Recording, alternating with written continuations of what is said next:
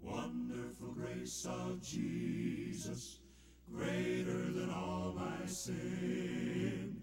How shall my tongue describe it? Where shall its praise begin? Taking away my burden, setting my spirit free. For the wonderful grace of Jesus reaches me. Wonderful the Master's grace of Jesus. Page one, he rescues me.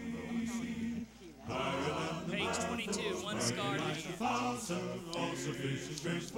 me. 31, 1, and 22. We're going to be real slow. And in 20 minutes, we're still going to be listening to the cathedral. So. Just lip singing. The cathedral's up here. Precious name of Jesus, praise His name.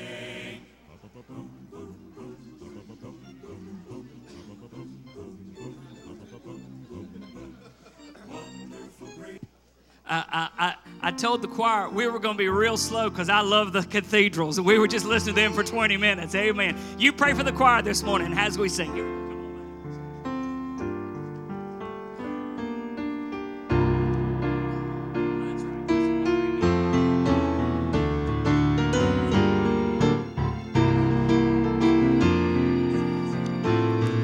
While walking down a memory lane, oh, not so long ago, Satan came right by my side, making me feel low.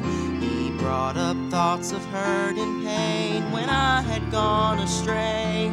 He wanted to discourage me as I walked along my way. He said, You're undeserving, cause I know where you've been. I have a record of your life when you were bound by sin.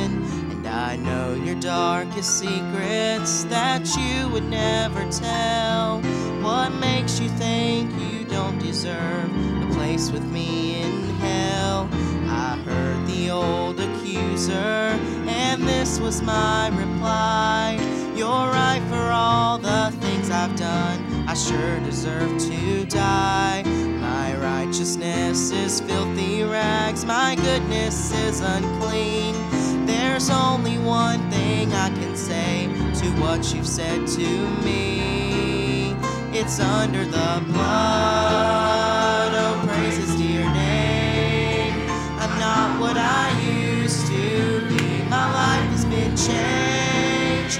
Not shackled by sin and shame, it's already gone. I'm happy reminding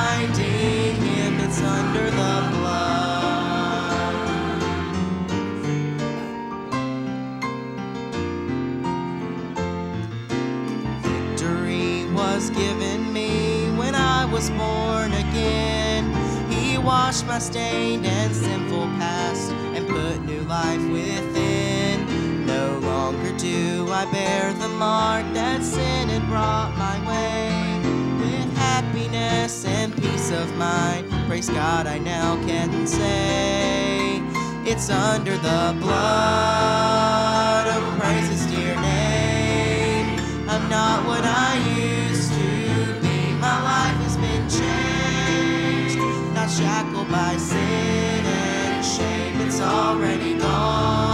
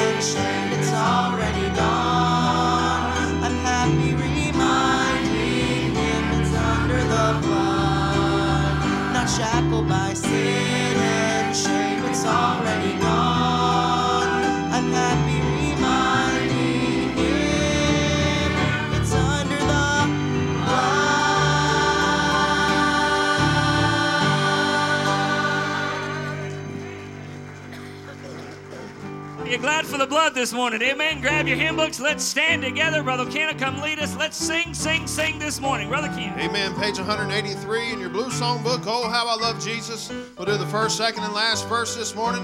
Hymn number 183. There is a name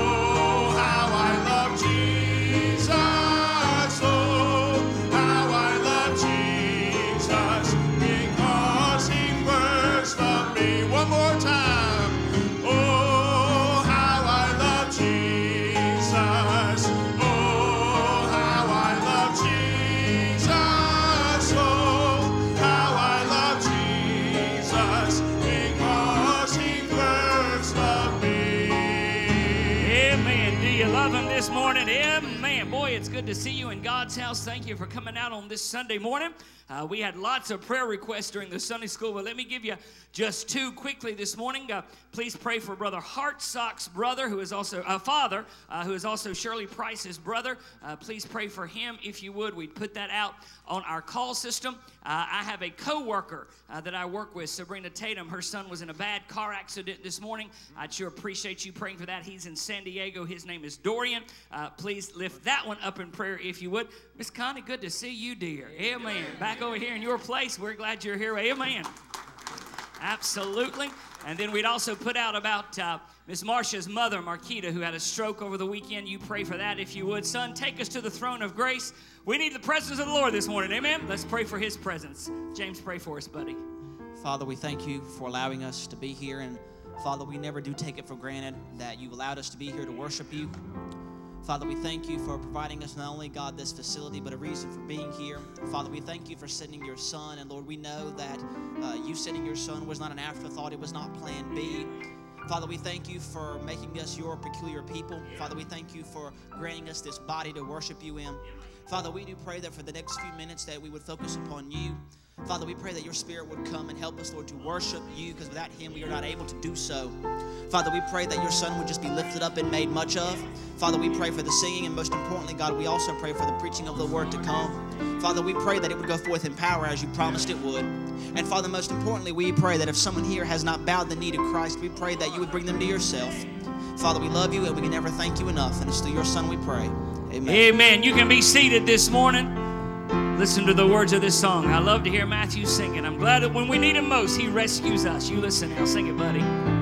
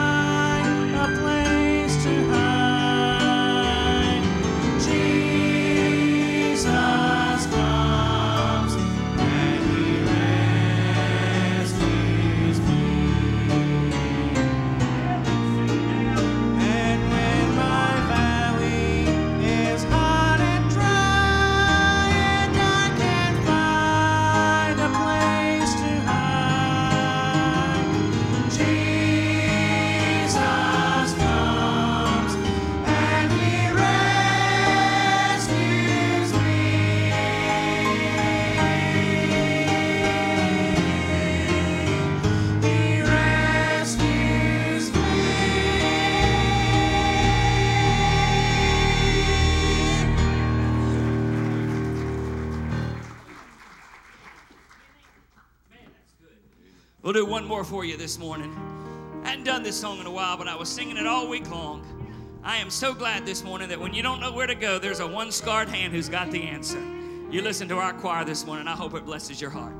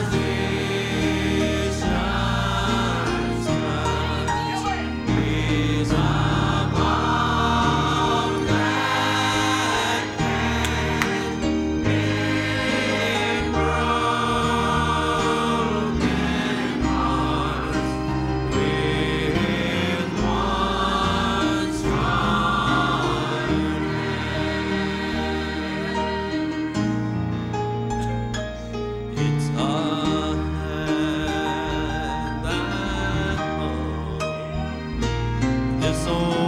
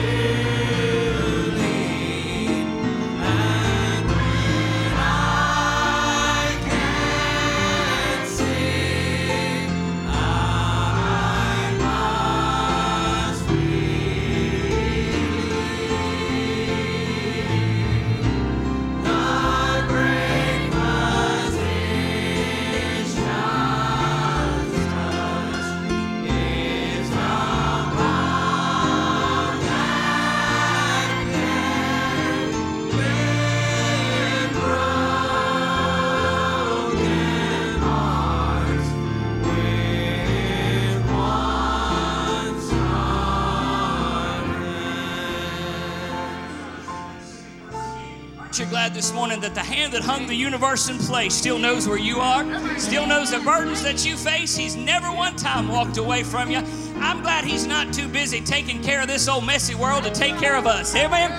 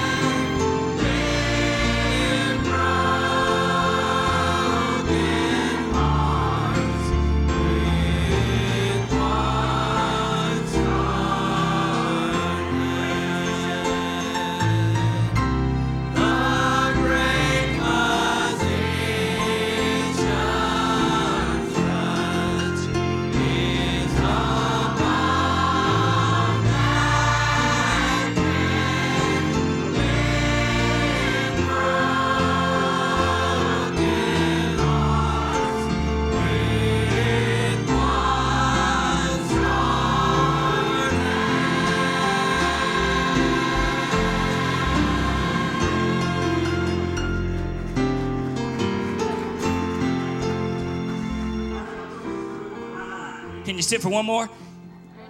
Y'all all right? This goes along with my message this morning, so we're going to sing it. I am so glad as I look back over the record of my life, there is one thing that resonates over and over God's been good. I don't know where you are this morning or what you're facing, but there's one thing I can tell you if you're a child of God, God's been good. You're here this morning and you've never been saved, I can still tell you God's been good because He's given you one more chance. You pray for our choir this morning.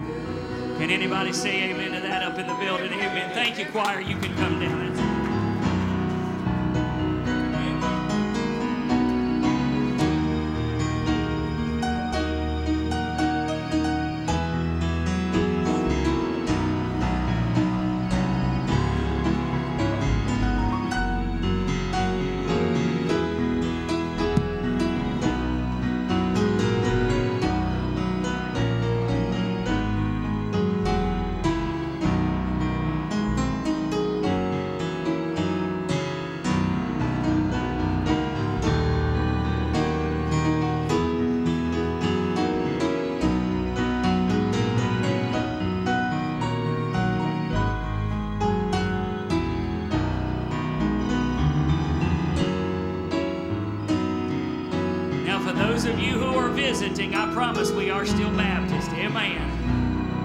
Had a buddy of mine come to church here one time. We had one of those services where it just got on, and he called me the next day and he said, Preacher, you sure y'all are Baptist and not Baptist-costal? Amen. Uh, but thank you so much for obeying the Lord. I appreciate it this morning. I got several announcements I need to run by with you to make sure you're aware. Uh, don't forget, if you would, next Sunday morning. Uh, this is a highlight of the year for us, something that I take really, really seriously. I appreciate the church supporting us in this. It's important to me, and I think it's important to our community. We call it Civil Servant Sunday. It's our opportunity to recognize not only our local police officers, but their families. And so I want you to be here. I want you to support it. Uh, we will not do Sunday school next Sunday morning. We'll be setting up, getting things ready downstairs. Two things I want to call to everyone's attention, folks. We need desserts for next Sunday. Please bring desserts. We've got everything else taken care of. Yes, everything else is taken care of, just desserts. So please help us with that. And then this coming Friday at 6 o'clock, we'll be meeting to set up downstairs. So if you would help us with that, if you've got some time available, the more we got, the less time it takes for everybody. So if you'd please help us, we would certainly appreciate that. Again, this Friday, 6 o'clock, no Sunday school. And we're looking forward to a great, great time next Sunday as we honor those local heroes in our community. Next Sunday is also the day to please bring your Operation Christmas Child. Uh, please bring that stuff. Uh, we've got boxes here. There's a bunch of boxes in the teen room as well, or the former teen room. It's now the ladies' Sunday school class. Uh, so please help us out with that. Please, please, please have those brought in. A couple of folks have asked me about uh, the uh, shipping costs. If you can afford the $11 shipping and you want to include that in there, that would be fantastic. We would appreciate that. Yes, Pam? Nine dollars. I've been saying eleven. Nine dollars. Excuse me. If you can afford that, that would be fantastic. We would appreciate it. Uh, if not, if you cannot afford that, pack the box anyway, and we'll take care of those shipping costs with the things we've been doing all year. But if you can help us with that, that would be much appreciated. This coming Saturday, all the ladies and the men and the kids that want to help, we'll be having an Operation Christmas Child shoebox packing party. If you've been with us for a while, you know that every July we do Christmas in July. We bring in those goods all year long. Then we pack them up this coming Saturday to make those part of our goal that we're sending out hopefully 219 boxes. But if we send send out 119, it'll be good. Yes, sir, Brother Scott. Yes, thank you, Brother Scott. If you are if you are writing a check for the shipping, don't make it out to Operation Christmas Child. Make it out to the church. We pay one check uh, for all of those to be sent out. Thank you, Scott, for uh, remembering that. Then also a new announcement over here uh, on in this ve- it's just this vestibule, right? Over here in this vestibule, uh, you will see a Christmas tree. Uh, we are partnering this year with Pete. I'm so glad to do this. We are partnering with Piedmont Community Services uh, uh, in our community. You know uh, the services that they provide for operate. excuse me for Angel Tree. Most of you are familiar with it. They select the families, and we are glad to help out. We have 42 angels out there. I want to walk you through this process so that you'll know what you're doing and make sure that this is done correctly. On the tree, you will see the angels on there. There are two tags. The tag will tell you the child's name, gender, and age. So you take one of those tags, put it in the basket that is out there beside the tree. That lets us know that that name has been claimed and we don't have to get anybody else for that. And then you bring in your wrapped gift by December the 8th, and the second tag you put on the gift. Leave one tag there, bring the wrapped gift in by December 8th, put it under the tree with that tag, the second tag attached to it. I think all of us understand the importance of this this time of the year. Most of us get far more than what we could ever use at Christmas. So let's uh, do a little something to help those in our community, especially the kids who don't have it. Uh, I'm thrilled that we're able to partner with Piedmont Community Services to bring this happen. Thank you, Miss Sarah, for making this to our attention. And we will do this on an annual event uh, uh, so that we can help those in our community. Practice today for the Christmas drama, 2:30. Uh, please keep that in mind if you would. And then I've got the holiday calendar uh, in the bulletin for you. I'm not going to go through all of those, but I encourage you to uh, keep that uh, uh, on your fridge or something like that so you're aware of our special services this year. Uh, lots going on during the holiday season. And then finally, if you are not part of our call system, there's not too many weeks that go by that I don't put out one or two messages, uh, special requests, homegoing things like that information. If you are not part of that call system and you would like to be, you don't have to be a member of the church in order to be part of the call system, but if you'd like to get that information, we attempt to put it out on social media. But if you want a phone call and or a text message, uh, put your name and phone number here, drop it in the offering plate, and we will add you to that list. One other announcement uh, that is not in your bulletin that I am so excited by uh, Miss Billy and Brother Bobby are already planning next year's Senior Saints trips. And uh, in uh, the month of May, uh, on May the 20th through May 23rd, uh, Wednesday through Saturday, uh, we, notice I said we because I'm going to this one. I'm so, I'm, I'm taking vacation, Dr. Godwin, uh, because we're going up to Sight and Sound to see Queen Esther brand new production that they're putting out. Uh, uh, Miss Billy is going to meet with all the interested senior saints right after church today. Uh, the $70 non refundable deposit is due by December 11th. In order for us to guarantee that trip, I'll have all of this in the bulletin, but that in cost includes three nights hotel. 325 a person $70 doesn't get you this. 325 a person the $70 non-refundable deposit three nights hotel breakfast lunch at Bird-in-Hand restaurant dinner at katie's kitchen tickets to the sight and sound and, ticket, and, and ticket to the turkey hill ice cream experience. Amen woo woo amen that's the spiritual part of the journey. Amen so we want to make sure that you're aware of that. I'll have all of that in the bulletin. Miss Billy's going to meet with anybody who might be interested right over here on this side after services today. So please keep that in mind if you would. That is occurring in the month of May, uh, May the 20th through the 23rd. Brand new production. I think you'll absolutely love it. All right. All the youngsters uh, heading to Children's Church, uh, Junior Church, come on this morning, make your way down.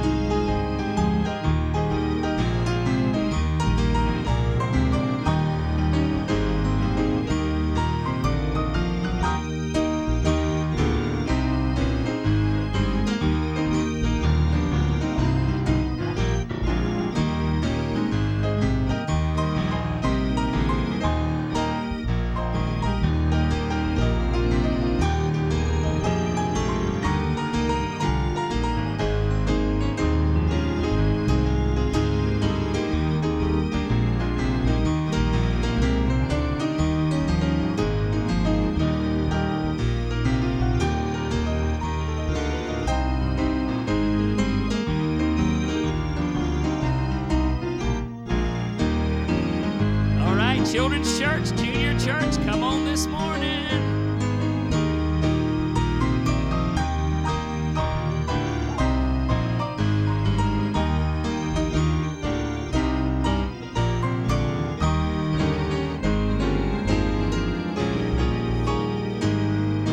I keep saying I'm going to let these little ones collect the regular Sunday offering because y'all can't see it from my perspective, but there are some of them who will stop beside the pew and they're not moving till you give them something. I'm just telling you. Ushers, take note. Amen. Fellas, come on down this morning. Now, Miss Betty, you come get ready to sing for us. Thank you for your kindness uh, this morning towards those kids. Uh, I, I said the other Wednesday night there was a kid who was cutting up during preaching, and somebody said, Preacher, doesn't that bother you? No, I get real upset when I don't hear kids in church. I love hearing them, so I appreciate your kindness towards them this morning. We're going to pray and ask God's blessings upon this offering today. Father, we come to you in the name of Jesus, that name that's above every name, the name at who one day everybody's going to bow and every tongue's going to confess that He's Lord of Lords and King of Kings. Lord, thank you for a church that's not afraid to worship the Lord. Lord, I pray your blessings upon the offering. Bless Sister Canode as she sings. Touch her, Lord. Use her today. Bless our preaching time to come. In Jesus' name, amen. Sing. With all the talk about Christmas, let me give you something new to think about. What does it really mean to you?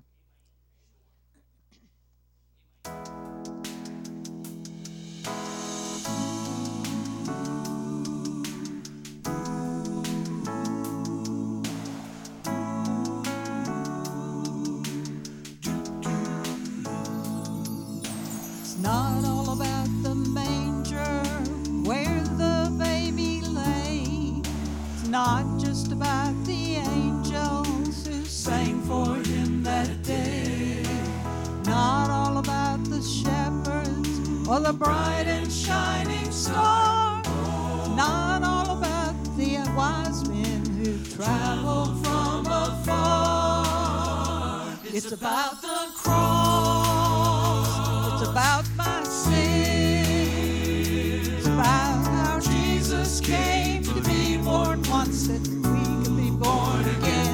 About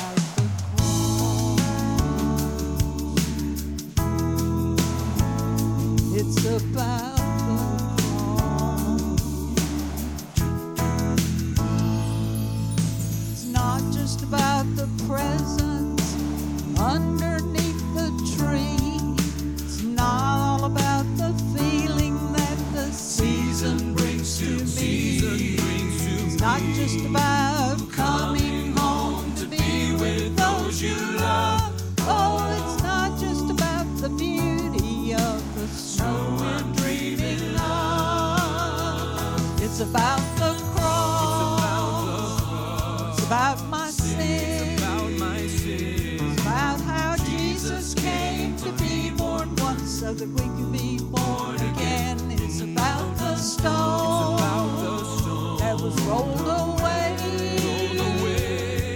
so that you and I could have real life someday. It's about the cross.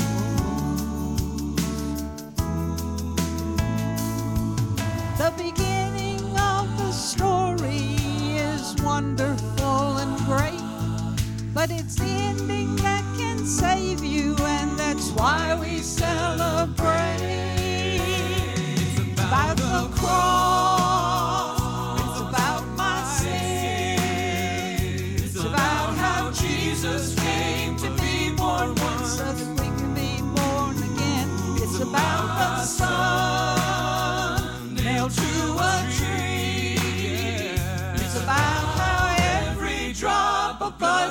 From him and it should have been me. It's about the that was rolled away so that you and I could have real life someday. So that you and I could have real life someday. It's about the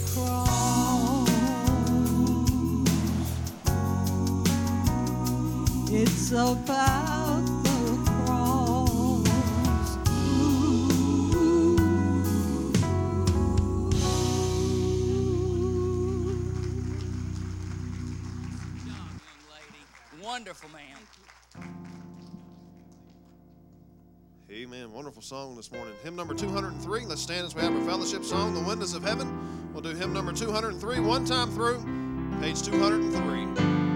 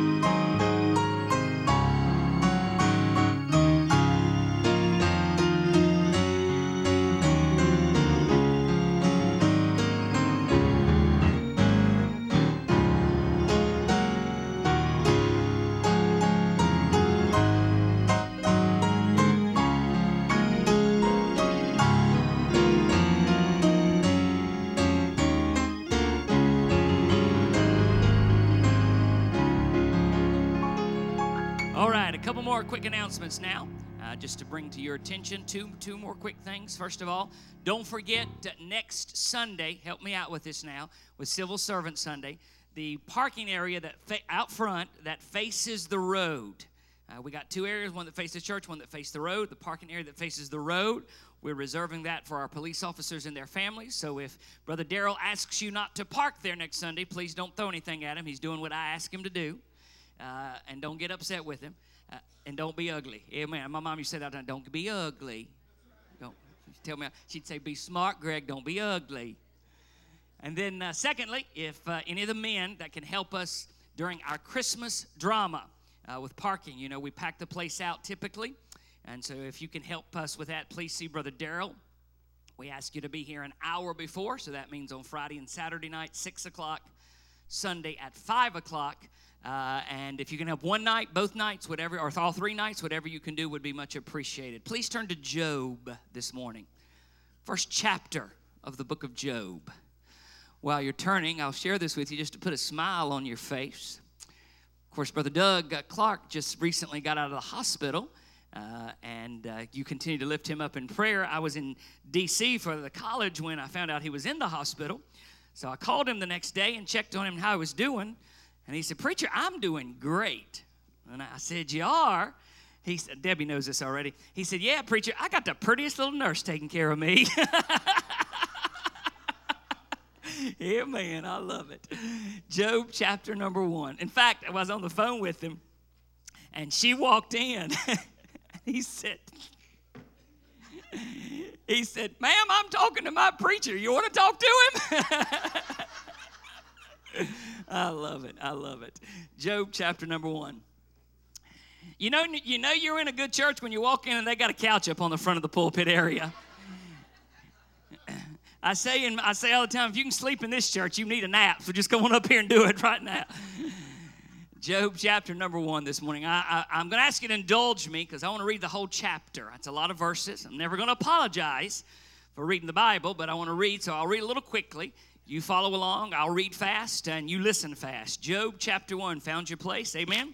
There was a man in the land of Uz. His name was Job. The man was perfect and upright, one that feared God and eschewed evil. There was born unto him seven sons and three daughters.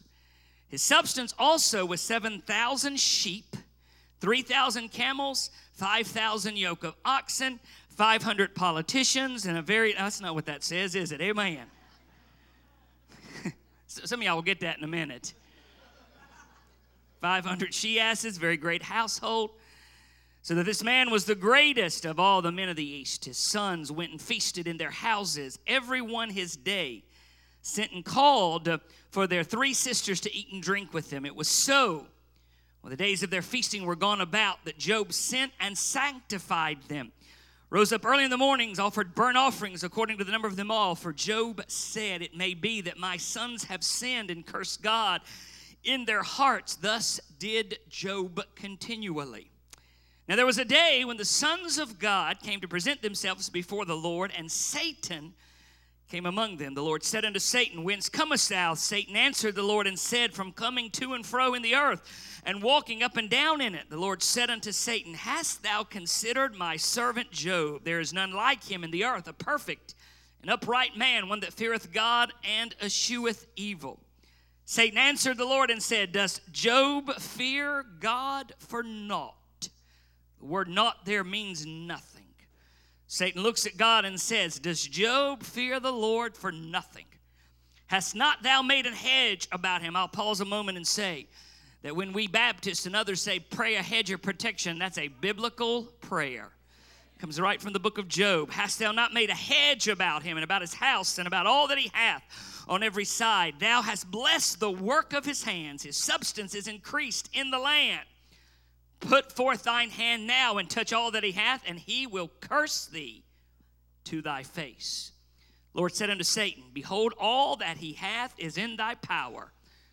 Only upon himself put not forth thine hand. So Satan went forth from the presence of the Lord. There was a day When his sons and daughters were eating and drinking wine in their eldest brother's house, there came a messenger unto Job and said, The oxen were plowing and the asses feeding beside them. The Sabaeans fell upon them and took them away. Yea, they have slain the servants with the edge of the sword, and I only am escaped alone to tell thee.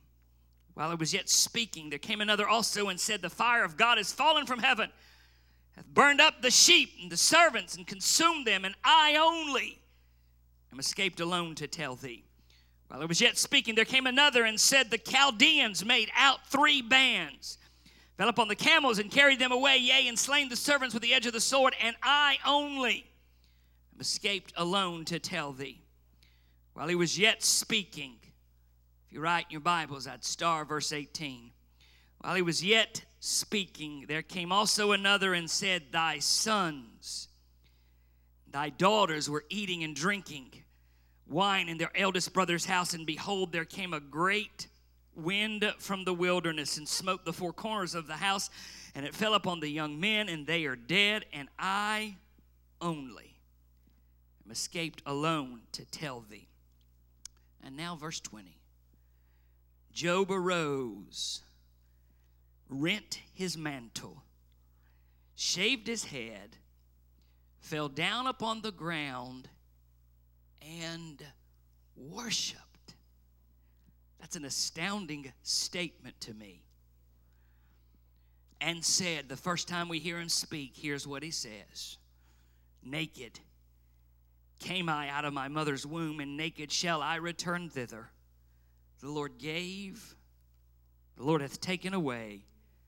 Blessed be the name of the Lord.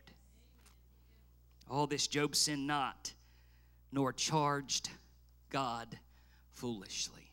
Father, thank you for the reading of your word. You've promised us that, God, when it goes out, it will not return void. We're going to take you at your word this morning. Lord, it's already been so good to be in your house. God, I say all the time, thankful for a church. It's not afraid just to rear back and worship God. Lord, we come now to the part of the hour that's so important, not because I'm doing it, but because you ordained the foolishness of preaching. So, Lord, I pray that you take the outline that I know you've laid up on my heart today. Use it to be a blessing to your people. Lord, draw them closer to you today. Lord, all of us have tendencies to walk away from you at different times. So it's my prayer that this message, this moment, this hour would pull us back closer to you. And then, God, as we've already said so importantly, if there's anybody here today that's not sure that heaven's their home, may this be that hour. Lord, we love you. We thank you. We praise you. In Jesus' name I pray. Amen. I stand here before you today and I'm going to make a very simple statement. I believe that in 21st century America, gratitude is a forgotten art, even among church members. We pause on the final third or the fourth Thursday of every month for a holiday that was deemed to be declared in 20th century America as called Thanksgiving, a uniquely American holiday. We pause a moment, typically on Sunday before Thanksgiving. Preachers all over the country will talk about the importance of thankfulness and gratitude. But you hear me this morning gratitude's not a November message, gratitude is a 24 7, 365 way of life. And it is something that we have forgotten. Can I give it to you another way? I hope you'll amen me. In 21st century America, we're spoiled. We're spoiled. And we take for granted so much of what we have this morning. I'm astounded by the attitude of Job. Typically, when you hear people talk about Job, you hear about the patience of Job. That's really a misnomer. Job very openly questioned God. He didn't understand why this is happening. He made it very public that it didn't make sense to him by the end of it. In fact, even a couple of times he chastised God. He looked heavenward and said, This is not right. This is not fair. God looked at Job and said, Where were you when I laid the foundations of the earth? By the time it was all said and done, Job had come full circle. He realized that God was on the throne and he knew what he was doing. Now, lest we throw shade at Job, I don't know how many of us could have gone through what Job went through and did what Job did at the end of chapter number one. It is that element of Job's character that I, I want to focus on this morning. It is that element when everything goes wrong, when things seem to be upended, uh, when things don't go the way we expect, when everything seems to be falling apart, that we still recognize, uh, to quote a wonderful Whisnant song that is the title of my message, even in the valley, God's good. Boy, how easy it is to lift up hands when we're on the mountain.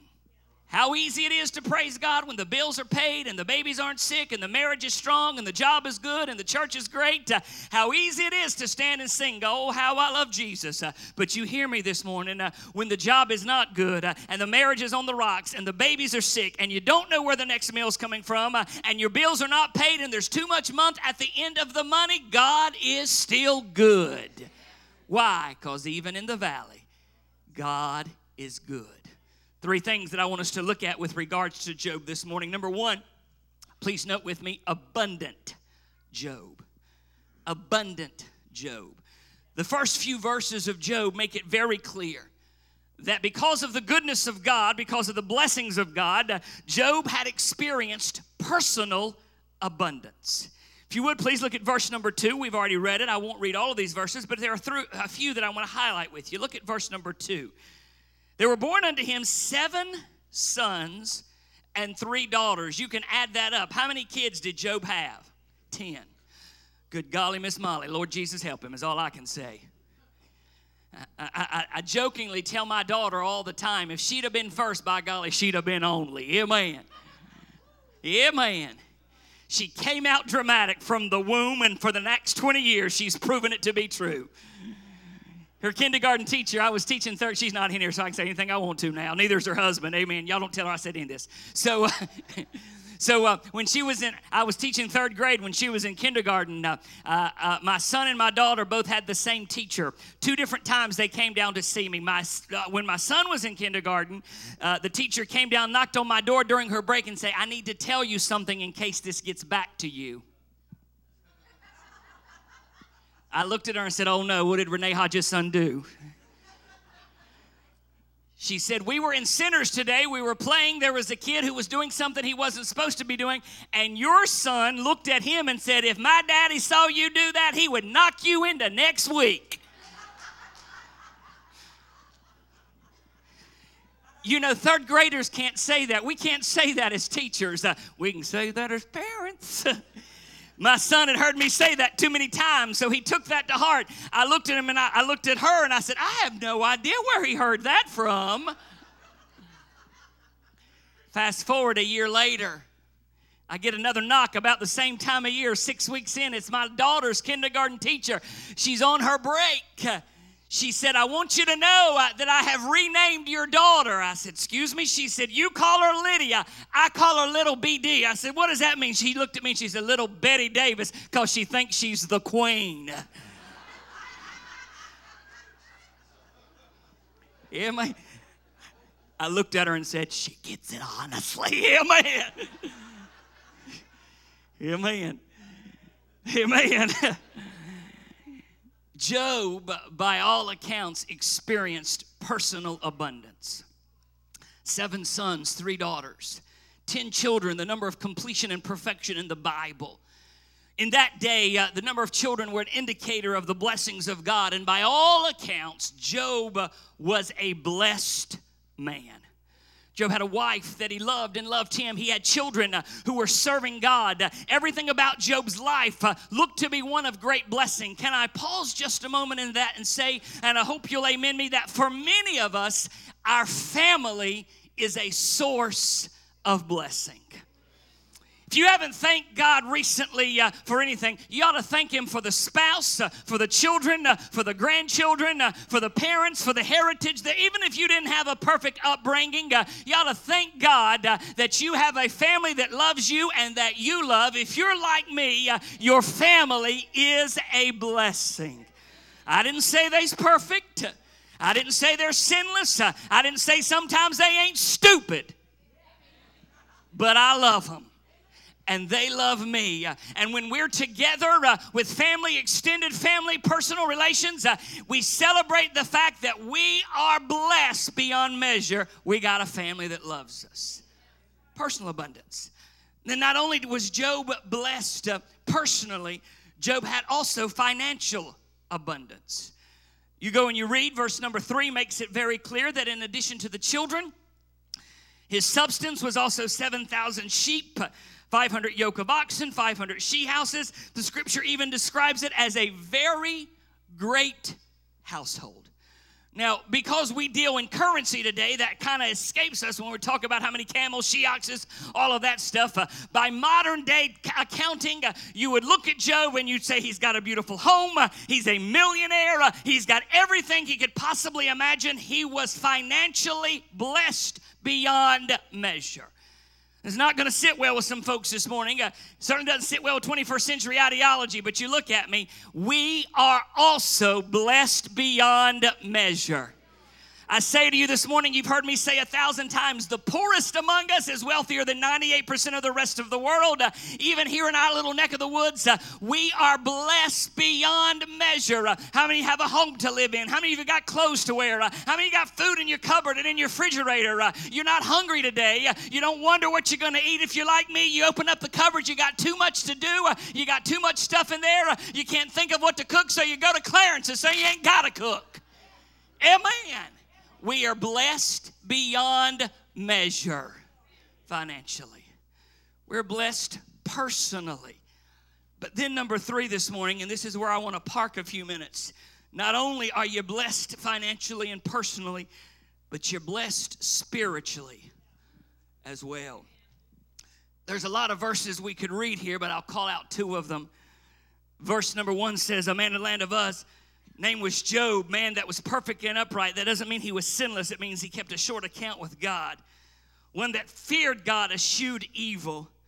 Verse number five gives us a glimpse into Job's personal life. It was so when the days of their feasting was gone about that Job sent and sanctified them. Who's the them? His children that are mentioned in verse number four. And rose up early in the morning and offered burnt offerings according to the number of them all. For Job said, It may be that my sons have sinned and cursed God in their hearts. Thus did Job continually. In other words, Job, as the priest of the family, as the father of the family, recognized that it was his, you hear me, fellas, uh, recognized it as his responsibility to serve as the mediator between his family and God. It was his responsibility as the man to say, As for me and my house, we're going to serve the Lord. And so, in that hour, in that day, he not only sacrificed for himself, but for all of his children in case they did something wrong. He wanted to keep a short account with God. Job and his whole family was blessed spiritually. I want to park here for just a moment. So glad the Lord showed up this morning yet one more time because this is the part of the message that candidly keeps me up at night. This is the part where I pause a moment and beg every single person under the sound of my voice please don't take what we have here for granted. You don't take, you know, I don't want you to take your family for granted. I don't want you to take your financial blessings for granted. But I'm going to beg you this morning please don't take what we have at this church for granted. If you've been in church any length of time, you know what I'm about to say. I'm not here trying to brag on you or me or us, uh, but you hear me? This ain't the norm. You don't see this in many Baptist churches. And I don't just mean the Spirit. Thank God for the Spirit. Uh, we got incredible talent in this church. Uh, we got incredible people in this church. Uh, I got an incredible team of leadership that helps me here. Uh, we got an incredible youth program, Awanas, teenagers, Sunday school. Uh, I think we got some semi decent preaching every once in a while. Uh, we got a leadership team that loves this church. Don't take for granted what God's done for us. Because just, amen, don't take it for granted. Because I, have told you this story many times, but I like to repeat it because it always reminds me to keep myself in check. Uh, three or four years ago, going through a little battle, felt real sorry for myself. Uh, thought everything was falling apart. I had somebody meet me at the back door uh, and say to me, uh, You got 12 months here and God's going to be done with you at this church. That stings when you hear that. So I got on the phone to Joe, my, my mentor, and I was whining and crying, expecting him to pet me a little bit. I should have known better if you've ever met Joe Arthur. He said, Preacher, I appreciate what you're going through, but I want to remind you there are preachers today begging God to give them what you're taking for granted. He's exactly right, folks. Don't take for granted what God's done for us here at this church. Abundant Job. But abundant Job quickly gave way to attacked Job. Job not only experienced financial abundance and spiritual abundance and personal abundance, but Job began to experience a supernatural attack. It's the only word I can think to call it a supernatural attack. The attack came from the, all kinds of different directions. I'll focus on two of them. First of all, there was a personal attack. Personal attack. Verse 18 is, I think, some of the astounding statements in this. Verse 18, while he was yet speaking, there came also another and said, Thy sons and thy daughters were eating and drinking. Verse 19, rose a great man, fell upon the young men, and they are dead. Job had already experienced the loss of his home. In just a few short hours, Job had experienced the loss of his servants. Job experienced the loss of his riches and his wealth. But I don't think any of that compared to the moment that the servant came and said, Job, all of your children are dead. Some of you in the room, I will tread very lightly here because some of you in the room recognize and you've walked through what I think is the hardest thing for any parent to do to bury a child. My great grandmother, who died on her 105th birthday, buried six of her eight children. I'll never forget on her 100th birthday, her looking at me as I preached, and she said, Greg, she called me Greggy. That, oh, you.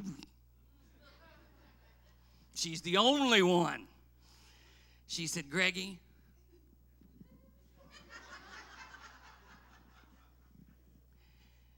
she said, God never prepared me to bury my children. God never prepared me for that. Job buried 10 of them. Then his wife turned on him. I hear so many preachers and songs badmouth Job's wife. Job's wife lost her home, her finances, and Job's wife lost her 10 babies as well. You ain't gonna hear this preacher throwing shade because I can't imagine what she was going through. If I could paraphrase her words, uh, she looked at Job and said, Job, this is too much. I can't handle this pain. Going to hear me throwing shade at her. How many, you don't have to raise your hand, how many have ever walked in a moment like that where you looked heavenward and said, God, I don't know what to do. The pain is too real. I don't know how to get up tomorrow. I don't know how to take another step forward. I don't know what to do. Job was there. Mrs. Job was there. And in a moment, the world turned upside down. Everything changed. I'm interested in the fact that Job's family was attacked. Not only was there a personal attack, but there was also a spiritual attack. I'm astounded by this statement that we just read in a few moments. We won't read them again for the sake of time, but Satan is in the present. Listen to what I'm about to say. Satan is in the presence of God, bad mouthing Job. Satan is in the presence of God, talking trash about Job. Listen, God bragged on Job. Can I pause a moment and say, I want to be the kind of Christian that God says, Look at that child of mine. I don't want to be the kind that embarrasses him. We had enough of that in Christian circles. We've had enough of that in spiritual leadership. I'm not chastising, I'm just being real. We had enough of that. I want to be the kind of preacher, I want to be the kind of person, I want to be the kind of child uh, that God says, that one's mine. That one's living right the best of his ability. And Satan looks at God and says, You're blessing him for nothing. Let me have him. There's a lot of commentary written about why God says yes. Doesn't make sense to me, except for one little thing I'll share in a minute. Why does God say, all right, you can have him? it gets at the same question, I think, that sometimes I sit in my office and I listen to people as they bare their heart and their soul and tears streaming down their face. Every once in a while, somebody says, Preacher, I don't understand why I'm going through this. Can I pause a moment and say, You've heard me say it before, but I got to get it out. I grew up all of my life listening to preachers say it's a sin to question God. But you know what I discovered? When Jesus was hanging on the cross, would you say amen that Jesus was perfect and sinless? Never sinned, otherwise, he couldn't be the spotless, pure Lamb of God. If he ever did anything wrong, he couldn't be the Savior. But hanging on the cross, he said, My God, my God, why hast thou forsaken me? He didn't say, God, this is wrong. He didn't say, God, I shouldn't be going through this, but he said, God, help me understand this. There's no sin, shame, or sorrow in that church. To look upward and say, God, I need help with this. Can't figure this out on my own. But I think that God let Satan do this to Job so that we would drink from the well that Job was about to dig. How many people now have been blessed because of this poetic book of Job? How many thousands upon millions of people uh, open up the Word of God and experience what Job went through and thought, man, we can make it one more day? By the way, the same is true of my life and your life. There was personal attack, there was spiritual attack, there was financial attack. Job, in the course of one day, hear me, goes from being a millionaire to a pauper. One day. This ain't a stock market crash. This is in one day, he lost his house, he lost his wealth, he lost his children. And you keep reading, he's about to lose his health. There's nothing left. What would we do? So I'll give you the third point this morning. Because we go from abundant Job, attack Job, to what I'm going to call, hear me, advertising Job. Job shows everybody in the building how we react to what we experience. Two things and we'll be done. I want you to notice how Job exhibited gratitude. First of all, in his conduct, please go to verse number 20. I alluded to this when I was initially reading the scripture, but I am absolutely astounded by this. Job arose, rent his mantle, shaved his head. That's typical. That's typical. That means he's gone into mourning. That lets everybody know that he's in mourning, that tragedy has stricken. Much like we often will wear dark colors to a funeral to let everybody know to, as a symbol of mourning. Job did the same thing, uh, customary of the day, and shaved his head and fell down upon the ground and worshiped. And worshiped. I don't know about you, but that staggers my mind. don't throw your Bible at me. I'm not real sure I could have done the same. Not real sure I could have reacted the same. Let me ask you a question. Do, do you think Job was hurt? Do you think Job was sad? Is it possible Job might have even been confused? Is it even possible Job might have been angry?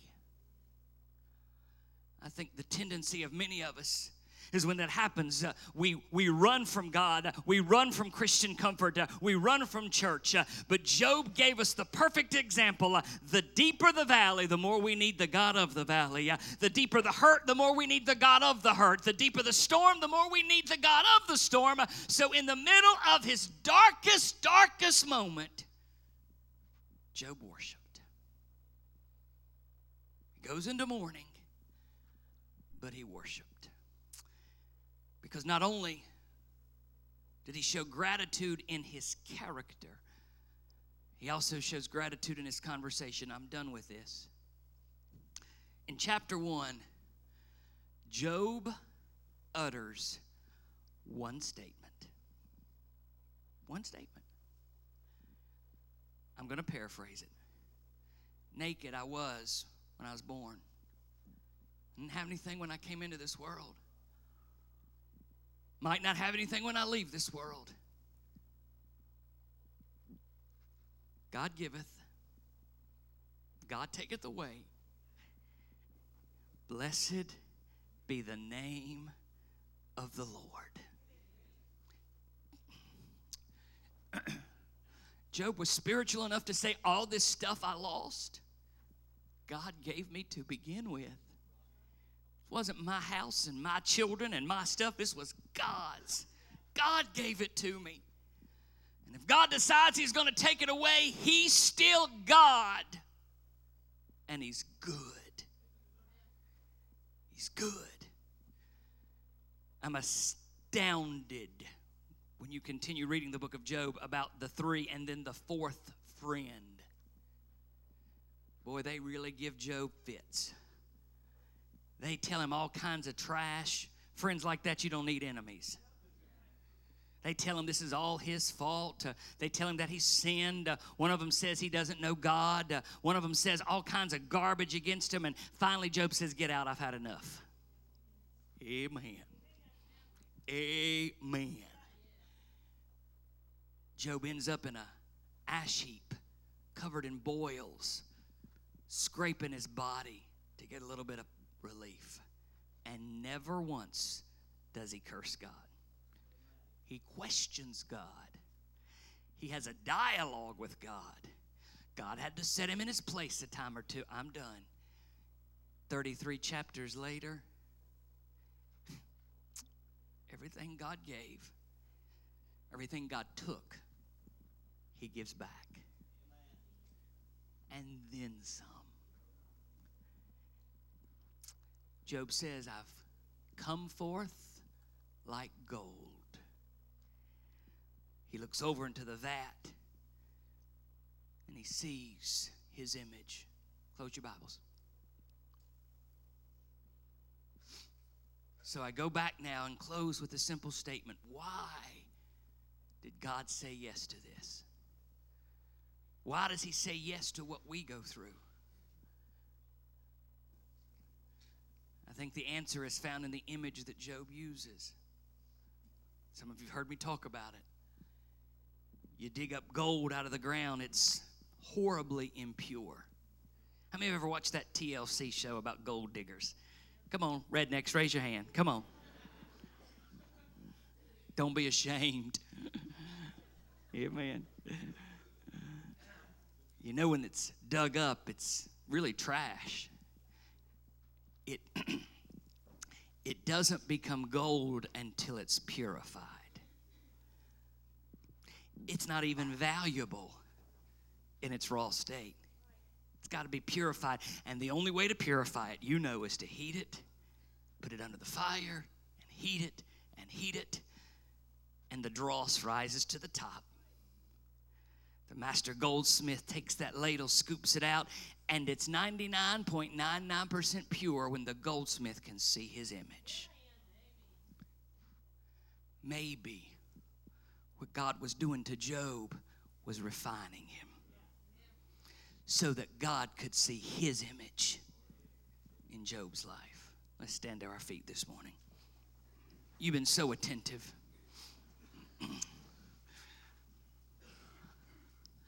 so kind, and I appreciate it. We're not going to have a lengthy invitation. I'm going to ask you two simple, simple questions. I know a lot of you have already come to the altar this morning, but I want to ask you with every head bowed, nobody's looking, please. Is there anybody here this morning that would say, Preacher, this one was for me, me or my family? We're experiencing something we just can't make sense of. Pray for us this morning. My goodness, I'm seeing some hands go up, an awful lot of them. Even if you've come already this morning to pray, won't you step out right now? Make your way down to this altar. Come on. Folks are moving from all over. Come on. Folks will step out of the way for you. Come on, come on, come on. Won't you come pray this morning? God, help us make sense of it. Uh, help us to come forth like gold. Help us to be refined in this fire. Come on this morning. I got to ask a second question.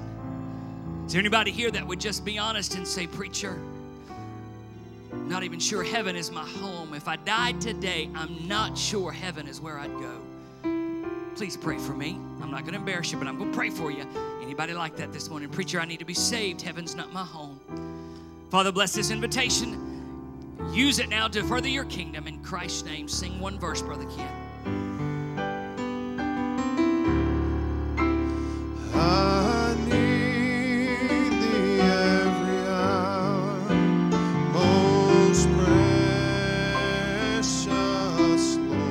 Lord.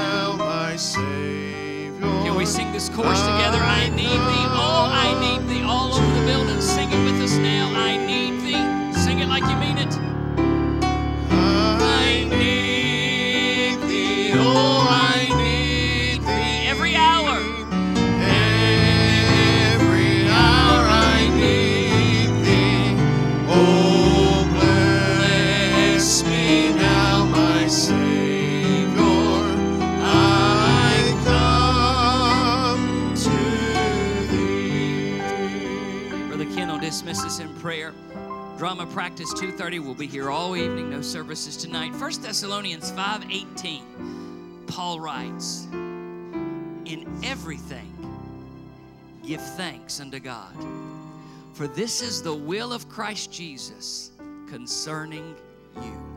Wow. Everything. Brother Ken dismiss us in prayer. Heavenly Father, God, we're thankful, Lord, for this message you sent through our pastor this morning.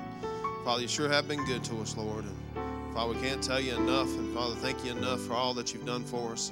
And Father, I know you touched hearts today. And Father, we thank you for your presence here and how you moved amongst us, Lord, and stirred us up today. And God, just to remind us how good you've been to us. And Father, we just want to say we love you this morning. Father, I pray, God, you'd bless your people for being here. God, uh, give us a good drama practice this afternoon. Father, help us to get everything the way it needs to be, Father, so your name can be high and lifted up. And Father, we can see sinners come to know Christ as Savior. Father, we just want to thank you, Lord, for being so good to us. Thank you for loving us. It's in Jesus' name we do pray. Amen. Amen. Senior saints interested in next year's trip, meet right over here, please.